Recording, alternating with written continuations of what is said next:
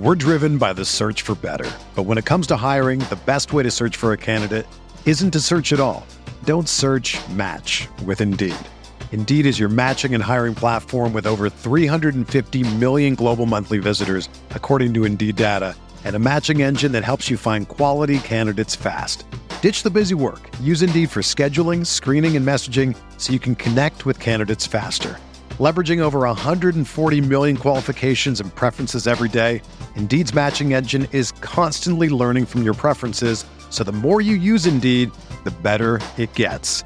Join more than 3.5 million businesses worldwide that use Indeed to hire great talent fast. And listeners of this show will get a $75 sponsored job credit to get your jobs more visibility at Indeed.com slash BlueWire. Just go to Indeed.com slash BlueWire right now and support our show by saying that you heard about Indeed on this podcast. That's Indeed.com slash BlueWire. Terms and conditions apply. Need to hire? You need Indeed. This podcast episode is brought to you by Coors Light. These days, everything is go, go, go. It's nonstop hustle all the time. Work, friends, family expect you to be on 24 7. Well, sometimes you just need to reach for a Coors Light because it's made to chill.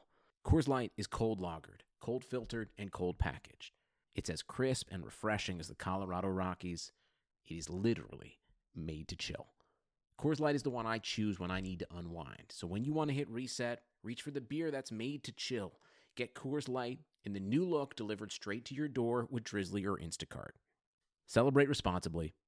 Coors Brewing Company, Golden, Colorado.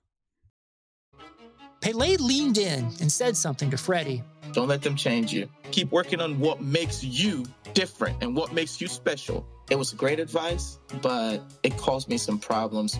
But what could change Freddie Adu? Soccer is going to explode and it's going to be around this kid. We were the Beatles. Everywhere we went, it was the Freddie show. And with that came the expectation, and with that came the pressure.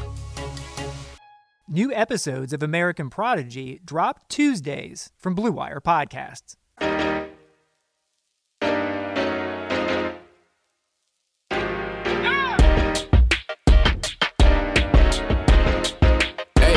yeah. I feel like Kobe in the fourth quarter. This is the Dane Moore NBA podcast brought to you by Blue Wire Podcasts. And today's show will be part one of a two part episode with Britt Robson. I haven't even told you that we're going to split this up into two parts. We're gonna, we're gonna all we're gonna record it all the way through, but you and I can't ever seem to go, you know, 45 minutes or less. So we'll we'll, we'll, we'll turn it into into two parts here. But Britt Robson of the Athletic is is my guest. We're going to kind of we're going to kind of talk all things, you know, Timberwolves preseason, I guess, just kind of getting our thoughts down a little bit before everything. I think our perception, I, well, I know your perception might not. I think my perception might change a little bit um, based on what we see in these preseason games, which I understand sounds kind of stupid. It's just been so long since we've seen the Timberwolves play. Are you, Britt, are you expecting to learn anything on Saturday from the Timberwolves against the Grizzlies or on Monday? Or are we still just flying blind? Well, I mean, I think when a blind man encounters an elephant after a year, uh, you know, the the first feelings of of that skin uh, are obviously going to promote a tremendous amount of uh, analysis, uh, seeming recognition. Um, you know, I mean, I think it's going to be incredibly significant only because it is the beginning of genuine perspective there's no genuine perspective. I mean, our genuine perspective is nine months old. And in that time, there's been a phenomenal amount of carnage, uh, both in terms of, you know, roster, in terms of illness, in terms of uh, situations, uh, in terms of, you know, all kinds of things. So, you know, I warned you, I think just before we, we, we came on that I'm going to state just right up front that there hasn't been an NBA basketball season, and this goes double for teams that weren't in the bubble like the Timberwolves, that is more shrouded in uncertainty and more uh, check marked with, you know, ignorance. I mean, we don't know. We literally don't know very much. Uh, we can, right. you know, guess on what happened uh, in the ensuing nine months, and we can make, you know, we can speculate and I'm I'm all for it. You know, I mean, I will expose my biases by what I say, as will anybody who talks about the Timberwolves right now. But I think that's good. I mean, there's nothing wrong with that, and I think that let's give you know fans credit for understanding that everybody's flying blind now, and you can have your opinions on anything, and some of them will come true. It does feel like that this team is maybe flying the most blind, honestly, of all the 30 It's- teams. without a doubt. given like the the roster and how little they the guys who were on the roster last year played together. Not to mention, there's a whole new kind of crop of guys who will probably be in the rotation this year. I mean, I just kind of started going down the rabbit hole of the teammates that Karl, Carl Anthony Towns currently has that he's ever played with. I mean, it's it's an insanely insanely small number of games he's ever played with. Ricky Rubio is the By is the only player on, on the team that by far he's played. He's the only far. player on the team he's played 100 more than 100 games with. That's right. And then and you get and you get past Culver and it's just nothing. Right. You know, it's it's like Malik Beasley or Jake Layman or, or something like that, where it's you know a couple hundred minutes here and there. So And then there's Cat himself. yeah, I mean, you know, the last time we we were talked to by Cat, you know, um, he did not evince much desire to play basketball, um, and so I, you know, that's going to be huge. You know, to what extent that was an outlier emotion, to what extent that is a chronic emotion, to what extent that comes and goes. I mean, Ryan Saunders, I think, said it really well when he said grief is not a linear process. So this will be a thing that fades in and out of the Timberwolves season and will be another thing that will uh, cloud how we can view what this team has right now. Cat is is the single thing most shrouded in mystery right now. Mm-hmm. Of you know, obviously not his fault. It- Oh, no, right, right. His, I think his own me- mental makeup right now is a mystery to him, probably as I would imagine it would be after losing a parent, and yet here he is presented with, you know, a thirty some million dollar check to come back and start playing basketball, which um, every indication is he will. Uh, whether or not his he's all the way ready there. Again, I don't know if he knows. I don't know if anybody Right. really knows, but but he will be playing basketball, and and that I mean everything. It, it's all. Cat is the Cat is the barometer of this team. So so if he is mysterious, then the team inherently is mysterious. But there is also a world, even you know, given his comments, whatever, that the way he plays will be even better. I think most people are taking it to be that, you know, he's struggled so much, basketball isn't therapy, et cetera, et cetera. And they're kind of almost projecting the assumption that he's going to be understandably worse. And I don't think we know that either. I think right. there's there's a chance that it could certainly the pendulum could swing the other way where Cat really does make the proverbial leap. Now, is that is that the 70% outcome? No, it's probably the opposite side of that. But it's within the realm of possibilities. Without a and doubt. not and not just 1 or 2%. So I guess basketball wise, what will you be watching for from Cat and what do you think you will see whether it's these preseason games or just kind of the beginning of the season? Well, I mean, I think what I will be watching for is um, an attempt at regulation, an attempt at being able to um, take things a step at a time. Um, the way I've begun to look at this thing, because you know it, it is so important and it is so fraught with misinterpretation, um, unfounded blame, uh, resentment, uh, or on the flip side, you know, um, heroic uh, pay-ins or something. You know, this is a phenomenally difficult situation without precedent. There really isn't anybody in NBA history that has lost six or seven, whether you call them close friends or relatives or whatever, within a nine month period. There just isn't.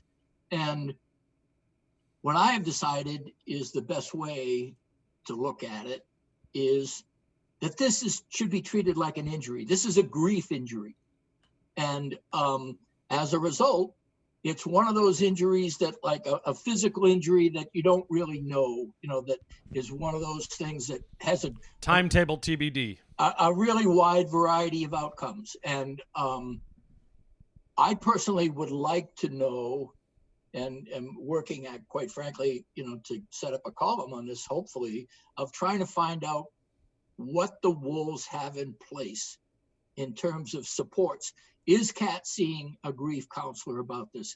Will they have structures in place so that it isn't up to Cat necessarily? He obviously has a huge say in it, but he doesn't have the final say as to whether he plays or not because he may want to get up on the court faster than he should at this time, or he may um, be feeling in such a way that he doesn't, he's not aware of, of what he's like.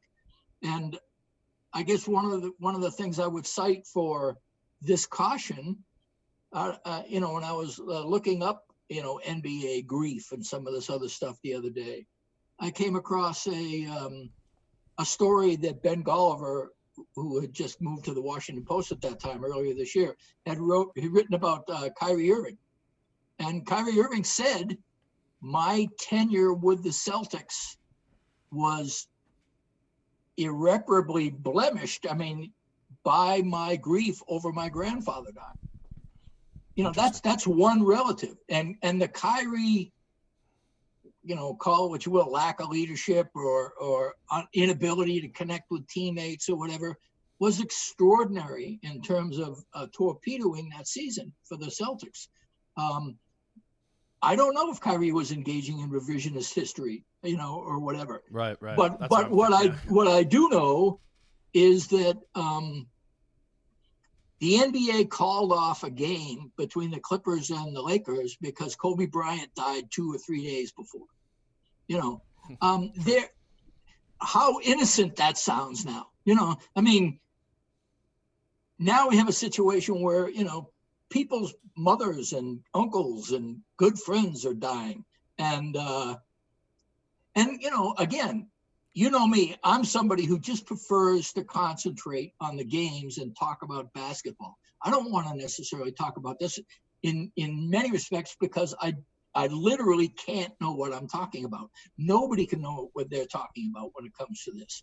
So um, I think my take on this is there needs to be some kind of arbiter, you know, somebody who is uh, well versed in the in the process of grief. And yeah, there's a lot of, you know, you've got uh, Ryan, you've got Ricky Rubio, you've got a lot of people who, you know, Anthony Edwards, you got a lot of people who have been affected by this, but everybody is very, very different. And and I would argue that Cat, Cat couldn't see his mother as his mother died. You know, somebody who was with my parents, both of my parents when they died, that was a phenomenally important part of my grief process being able to right. hold their hand and watch them go was absolutely essential to my healing. And so being deprived of that and then living under a microscope and then having all these other things happen, um, there needs to be some kind of, uh, it can't be that you wing it. You see how things go as it goes along. And I, you know, given the, the, the reputation of the front office, I, I don't think that's what they will do. I think, you know, and it's one of the reasons I've got a request him to talk to Gersson about this stuff, you know, to find out what, what kind of is in place uh, because it's important. No, I think that's interesting. I, I Chris, uh, Chris Hine came on the, the, the pod last week, and I, I don't think we talked about it while we were recording, but afterwards we stayed on for a little bit, and he he brought up his you know Robert Covington story, and mm-hmm. and Chris when he wrote that story, he sat down with Cub for like over an hour. And I remember, I remember I was in the media room with him, and he he left and came back, and he goes, "I think I asked Cub three questions, and he talked for a total of sixty minutes to me, you know." And and he was just Chris was talking about what what that that process of depression was like for him and and and the pangs of it, it literally i mean connecting it to this organization and how at least in Cubs experience, Ryan was important in that process. Right. Ryan was important in in directing in directing Cov to go seek, you know, counseling in that sort of way. And I think that's in part Ryan being a emotionally aware individual, but also based on experience of I'm certain Ryan dealt with his own, you know, depressive thoughts after losing his father. And like most people, probably only found steps to growth once he started having an infrastructure in place to talk about it and to and to process those emotions because you know I, I, I think suffrage right? It just like in the world is is nonlinear like Ryan said and it it becomes infected dependent upon the way you deal with it. And it can be it can be something small um, like a breakup and it can be something as big as losing a parent you know? And those those sort of things are resolved by the way you resolve them the, the grieving process there. And so i'm you know i'm, I'm fascinated i don't think we're going to have great insight I, i'm excited for your column i don't think we're going to know a, a Right. ton about what that is we're going to have less access to Karl than ever before because we can't see him in person we can't really do anything we're not going to know it's and I think that's be a good thing. You know, I mean, Yeah. I, I, I really do think at this point in time, um, I just think it's really important. This, I mean, I tweeted out something uh, after the last presser because I was frustrated over the fixation on this, and Kat wanted that fixation. So, in retrospect, it probably was a good thing. But I just think, you know, for us in the media, taking the emotional pulse of Cat throughout the season just sounds uh, like the absolute wrong way to go. I want to talk basketball when he wants to talk basketball and make my judgments as best I can on that. That's But well I- but I don't think anybody can deny that um, that this season will always have an asterisk next to Cat's name, regardless of how it goes. You know, let's say he he becomes really really good and he overcomes this. You know, uh, in in a very very positive manner and gets it behind him. Um, we don't, you know, uh, grief and and and trauma and all this stuff is so squirrely that uh, you can't take anything to the bank until you're two or three years down the line from it. You know, to figure out. Kyrie starts talking about this fairly recently. You know, again, I don't know. Uh, all I know is, you know, when I when I look at these things, I think there's the possibility that this is yet another thing that we have no idea about how this Timberwolves season is going to go. And and then you add that on top of the other things that you know we were talking about before I, you know, threw this boulder in the middle of the pond. Um, is that you know we we got a lot of um, we got a lot of other question marks around. I mean, we- I actually thought today's presser was nice. Uh, Ryan actually said again, you know, uh, solid is enough. You know, the Vander, Mhm. you know, the Vanterpool ma- mantra that indicates to me that we're running back a lot of the same concepts on defense that they had last season, which he kind of hinted at before, you know, uh, talking about drop back schemes and this other stuff. Whenever I try to ask him directly about this, because let's face it, uh, defensive plans and how the team responds to them are another factor that are just going to be enormous in how this t- this season goes. Let I I I want to tran- transition into that, but but the one thing I will say just to kind of put put it out there is what I've been thinking about with Cat is any previous time in a micro or macro example where he's felt harmed or maimed his perception or just within within the course of an individual game he reacts so boldly so aggressively so strongly. And i think you know we've, we've seen that in times where it feels like he's not getting the calls. I think we saw that entering last season where he really heard and saw a dip in his perception around the league and he came out angry playing and balling out at the beginning of last year. And so now is that aggression? Is that is that is that motivation the right motivation to have? Will that lead to the best thing? I, I don't, uh, that's what we don't know. But I think you will see a motivated cat who is out there trying to shape the perception of this and trying to be really damn good. I, I think it I think it will look similar to last season. Okay. that way. And again, everything you say about the situation becomes fraught. I, I want to just say my my permanent disclaimer on anything I talk about here is I don't know what I'm talking about because I don't know what he's oh, me neither. well what he's going through. But I mean I want that out there in case anybody wants to misinterpret anything I'm going to say moving forward. But what I would like to see, what I would like to see is not the flash of anger or the I'm going to show him. I want to see when I, I said the word regulation before, I want to see a guy who's taking things in and saying, how Mm-hmm. can I be the best basketball player on this team? And that isn't done necessarily by grabbing the reins and boldly, you know, taking up the steed and grabbing your lance and riding through the NBA because inevitably when things don't work, then you're crushed. I mean, there. uh, Think Well, you get what I'm saying with the medieval with I- the medieval times I you know get- analogy is in line with what I with what I'm saying. I agree that that's uh, what what I'm trying to say is I think I do think probably regulated is would be the most effective. I'm just going off of it's been the grabbing of the reins thing in the past. right, right. Oh, I, This is a different circumstance. I totally agree. And what we may see, we may see 40 and 20 and good defense one night, and 7 and nine and four fouls in 17 minutes another night.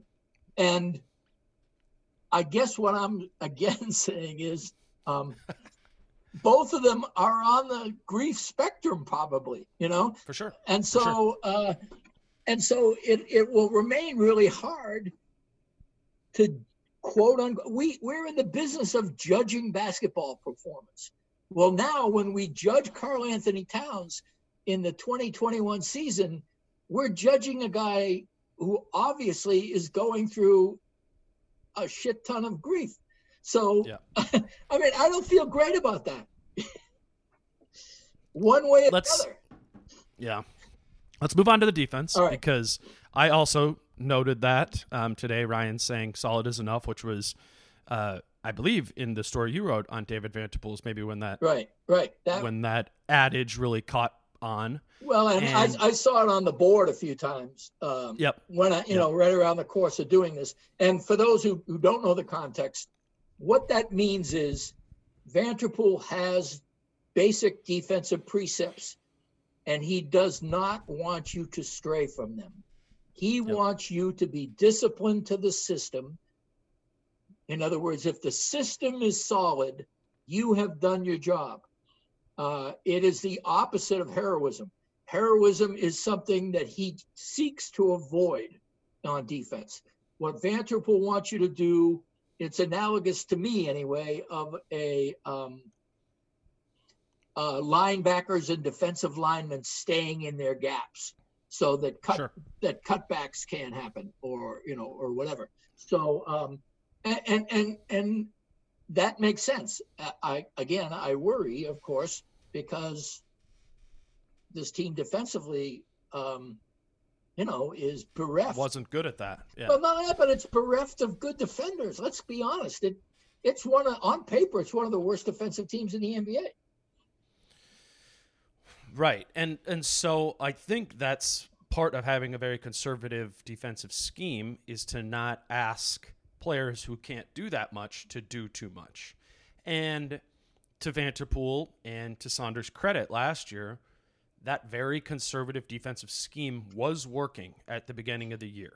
Right. It stopped working after a while, I think for two reasons. One, they hit some adversity and and teams were started having success against it, which makes you question those conservative principles. I think if you're a player, when a guy just comes down and hits, I mean D'Angelo Russell, they play the Warriors. D'Angelo Russell comes in and puts 50 on them because because solid is enough and we're going to give up 16 foot mid range shots, you know, and then you start questioning that. Some of those things start going through your head. Secondly, I think it stopped working because it became very predictable. And once you are an NBA coach who is like, all right, for the first 12 games of the season, we've seen how the Timberwolves defend. This is as conservative as a defensive scheme around Karl-Anthony Towns as possible. Then we kind of know what to do. You have a you have you know the good coaches are going to be able to pick at that. So I think I think it was those things. Obviously, there's injuries, a whole gamut of weird stuff. But those things are very very much interrelated. If yep. if you know, and Rosas told me this, and one of the keys to the Vanterpool story, and I've said this before, is Rosas saying, "What we want to do on defense is take away everything we want to do on offense." Okay, well, what Great that. Yeah. what that means is that um, they are giving you the least desirable shots.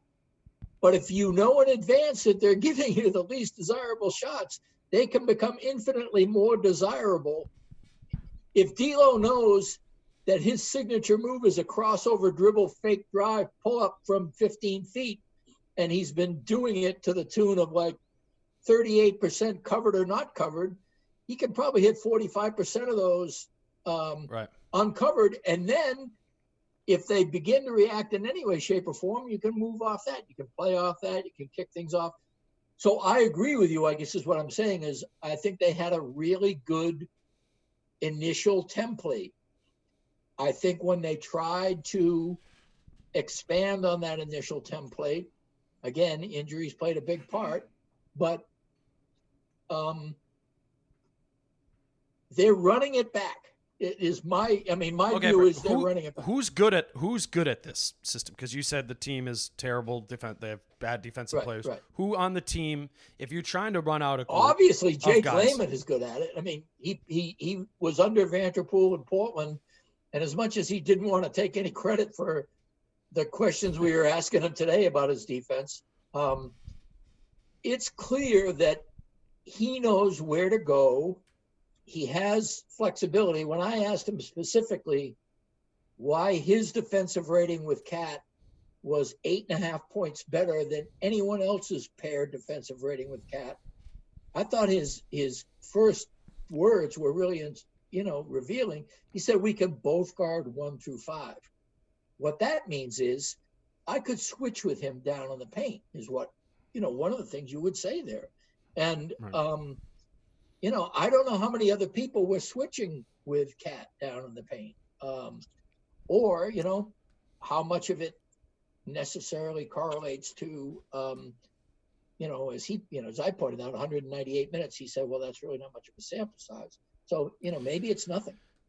So what I would point to, and I actually I did a pod by myself the other day, and I just kind of went through all the options at the four and the five around Cat, and and you know the the one thing I dug into was this Layman number that that you love, and it does stick out. Right. And and what what I did when I went for it is I went and or went through it is isolated for the 14 games Jake Layman played at the beginning of the year that make up all 198 of his minutes with Towns, and it is he did have a plus 6.2 you know net rating with Cat there, and that's very good. It was, however, in that period of time, not the best defensive rating of all the players.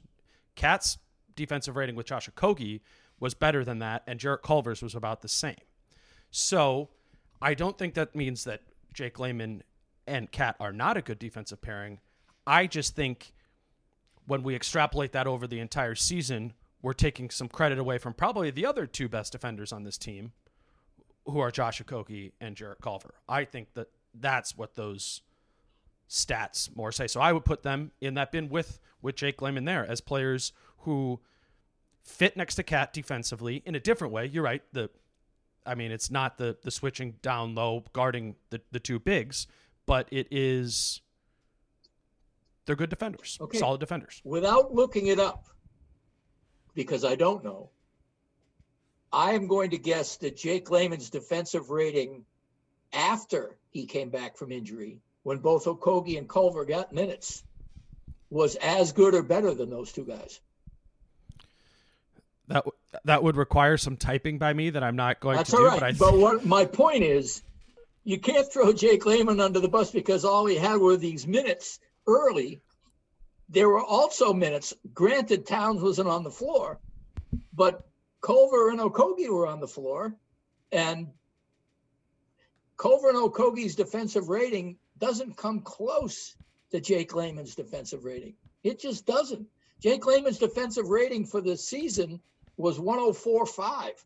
You know, their defensive ratings were, I think Culver's like 112, and and that was actually pretty good by Wolves standards. And Okogie was up around. That's because they played 40 more games than Layman. And what happened I mean, in those 40 games? They were the, the, team was. I think it would have been bad if Layman was there too. They were losing 13 but straight probably games. Probably I mean, better. Probably, probably better. I'm I mean, saying they point. belong in the same group. Yeah. I mean, I, would... I, I guess what I'm saying is Josh Okogie does have a lot of minutes out there, and Jarrett Culver does too. And their minutes next to Cat aren't very good. They also had the benefit of playing those minutes when Gorgui Dieng was on the floor instead of Cat, when the defense was actually, as a team defense, was very, very good. That's a good point. That's a good point. Don't you see? Let's put stats aside. Do you disagree with me that they are the second and third best defenders on this roster? Uh, you mean? Well, I actually think that I would put. Maybe Ed Davis is in the mix now too. I, I, I think there's like five guys who you could regard as at least mediocre defenders: Ricky Rubio, Ed Davis. Oh yeah, Rubio. Yeah. Rondae Hollis Jefferson. Um, uh, I would put Okogie in there, although his numbers are not that good. And Culver, I would put in there. And I would put Layman in there. I would put Jordan McLaughlin in there. His numbers were pretty good. Um, and I, I you know, I'm saying put the numbers aside. Right. Talk about watching them. All right. Well, watching, I think Okogie's eye test is always better than his numbers. Okogie looks great, but as he pointed out in in in the presser he did with us just the other day, his aggression gets him in trouble. You know, sometimes it's kind of like Cat in that respect. Sometimes he is not he's not solid, and then he's not enough.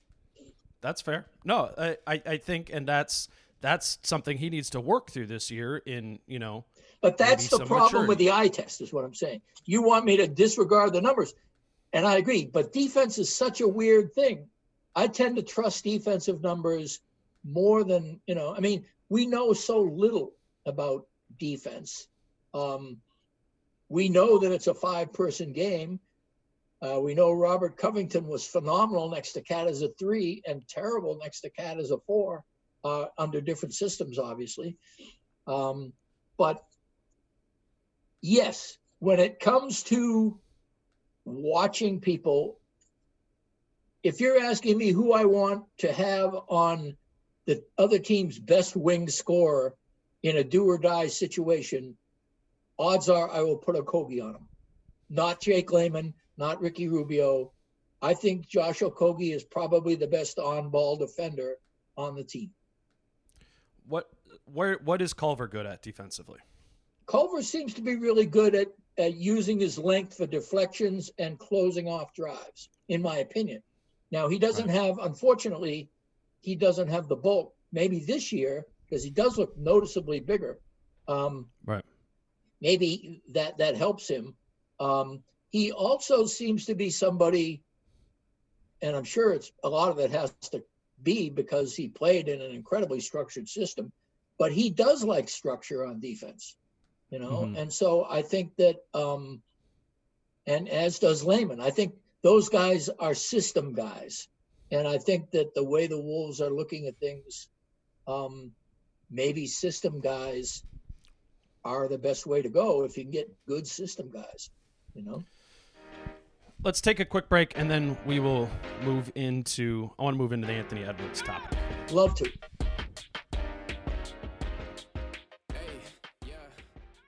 Twenty twenty has already reshaped how we work, and it's almost over. Businesses across the globe are challenged to be their most efficient, which means every hire is critical. Indeed is here to help. Indeed is the number one job site in the world with more total visits than any other job site, according to ComScore. Indeed helps you find quality candid- candidates quickly so you can focus on hiring the person you need to keep your business going. Unlike other sites, Indeed gives you full control and payment flexibility over your hiring. You only pay for what you need. You can pause your account at any time, and there are no long term contracts. And now, Indeed's new way of matching you with candidates instantly delivers a short list of quality candidates whose resumes on Indeed match your job criteria that you can contact the moment you sponsor a job, making Indeed the only job site that can move as fast as you do. 73% of online job seekers in the U.S. are visiting Indeed each month, according to ComScore. So it's clear Indeed can help get you the quality hire you need. That's why more than 3 million businesses worldwide use Indeed for hiring. Right now, Indeed is offering our listeners a free $75 credit to boost your job post, which means more quality candidates will see it fast. Try Indeed out with a $75 credit at Indeed.com slash BlueWire. This is their best offer available anywhere. Go right now to Indeed.com slash BlueWire. Offer valid through December 31st. Terms and conditions apply. Football is back in full swing. You might not be at a game this year, but you can still be in on the action at Bet Online. Bet Online is going the extra mile to make sure you can get in on every possible chance to win this season. From game spreads and totals to team and player and coaching props, BetOnline gives you more options to wager than anywhere else. You can get in on their season opening bonuses today and start off wagering on wins, divisions, and championship futures all day, every day. Head to BetOnline today and take advantage of all the great sign up bonuses. Don't forget to use promo code BLUEWIRE at betonline.ag. That's BLUEWIRE, all one word. BetOnline, your online sports book experts.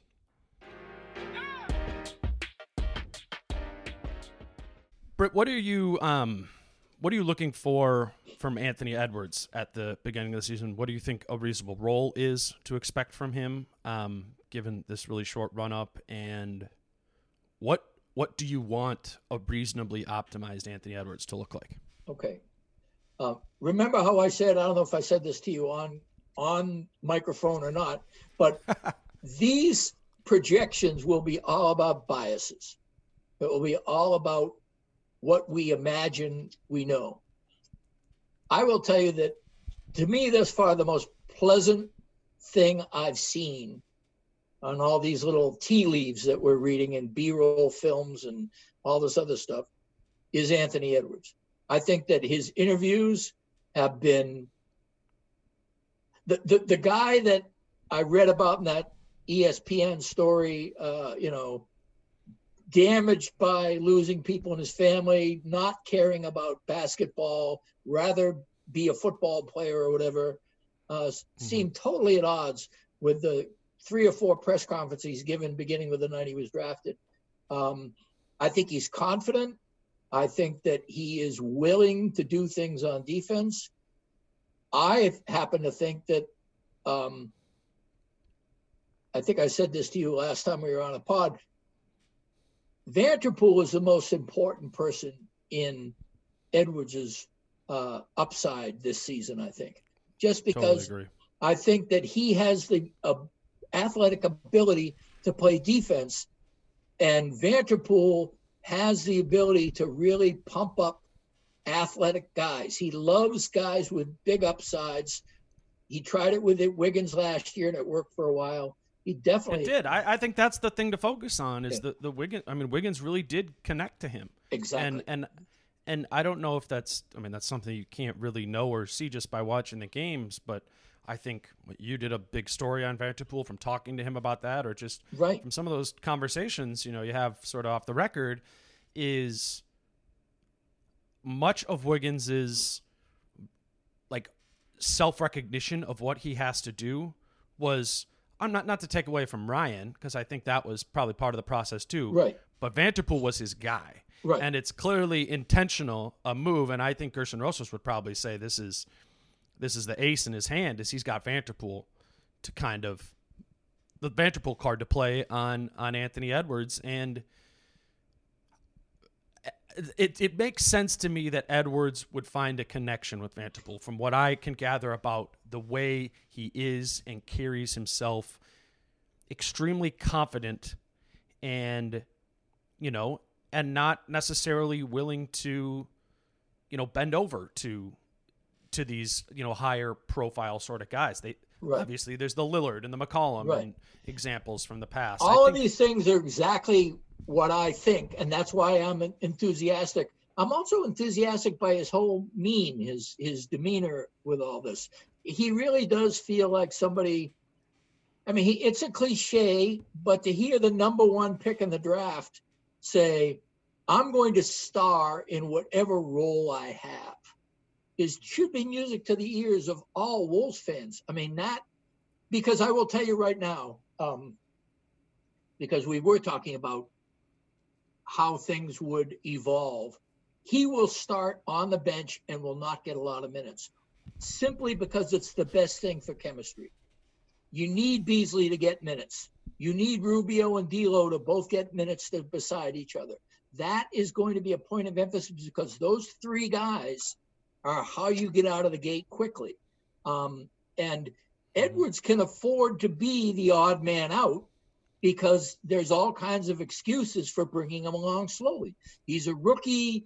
He's 19. He hasn't had the benefit of summer league or training camp. Da da da da da da. Yeah, you can kind of talk him into that. You can be like, "Oh yeah, we know you're going to. It's just, just we're going to treat the first 15 games of the season as preseason." He said when he came, you know, that the whole thing about what the Wolves said to him that made him relax with the Timberwolves. If you read between the lines, they said, "Hey, look, we know you're going to be a really good player, and we have a long-term plan to make you that." Uh, I think he's trusting in that, and, and and I hope that both sides can live up to that agreement in terms of it being something. But I do think that you need the three-point shooting.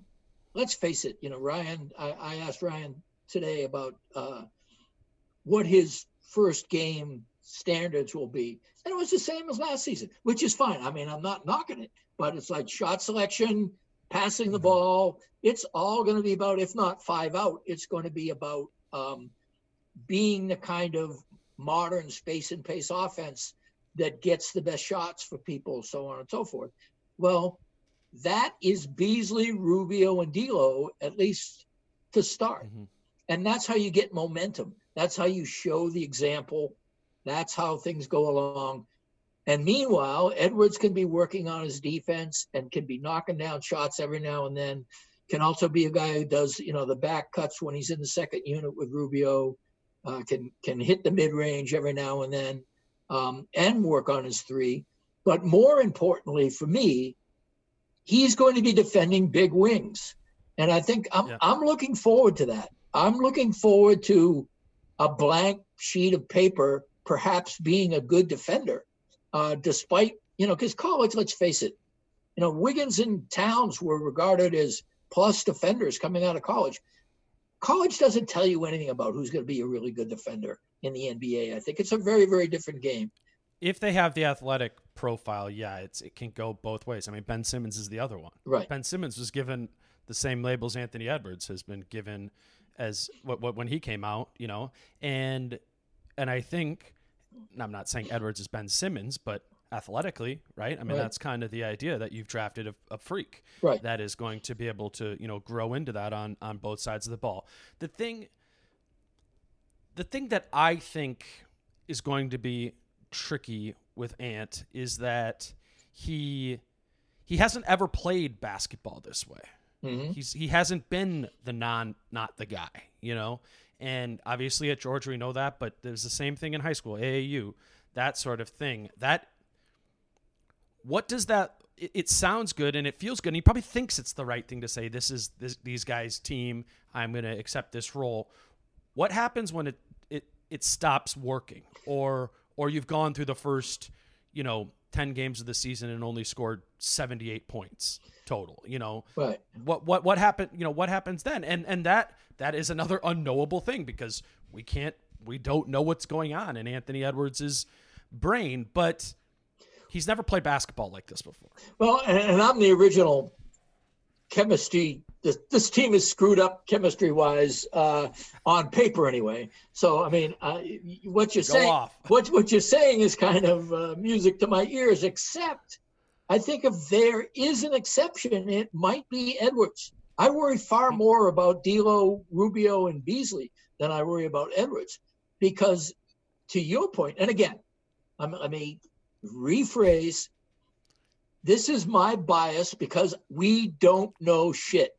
We don't know what's going on.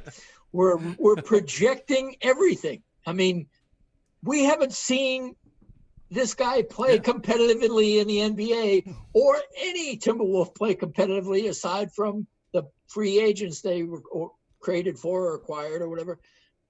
But I think it's an advantage. What if uh, what if Edwards had played for uh, Sacramento last year, run and gun, mm-hmm. and he'd had a year's worth of quote unquote NBA experience? I think it'd be worse coming into this situation than he is well, now. You know, just not having anything. I think he is unfinished, and the Timberwolves resisted chances to trade. They are putting a pretty big marker down on this guy. Um, the relationship with Vanterpool is very encouraging to me. His attitude is very encouraging to me.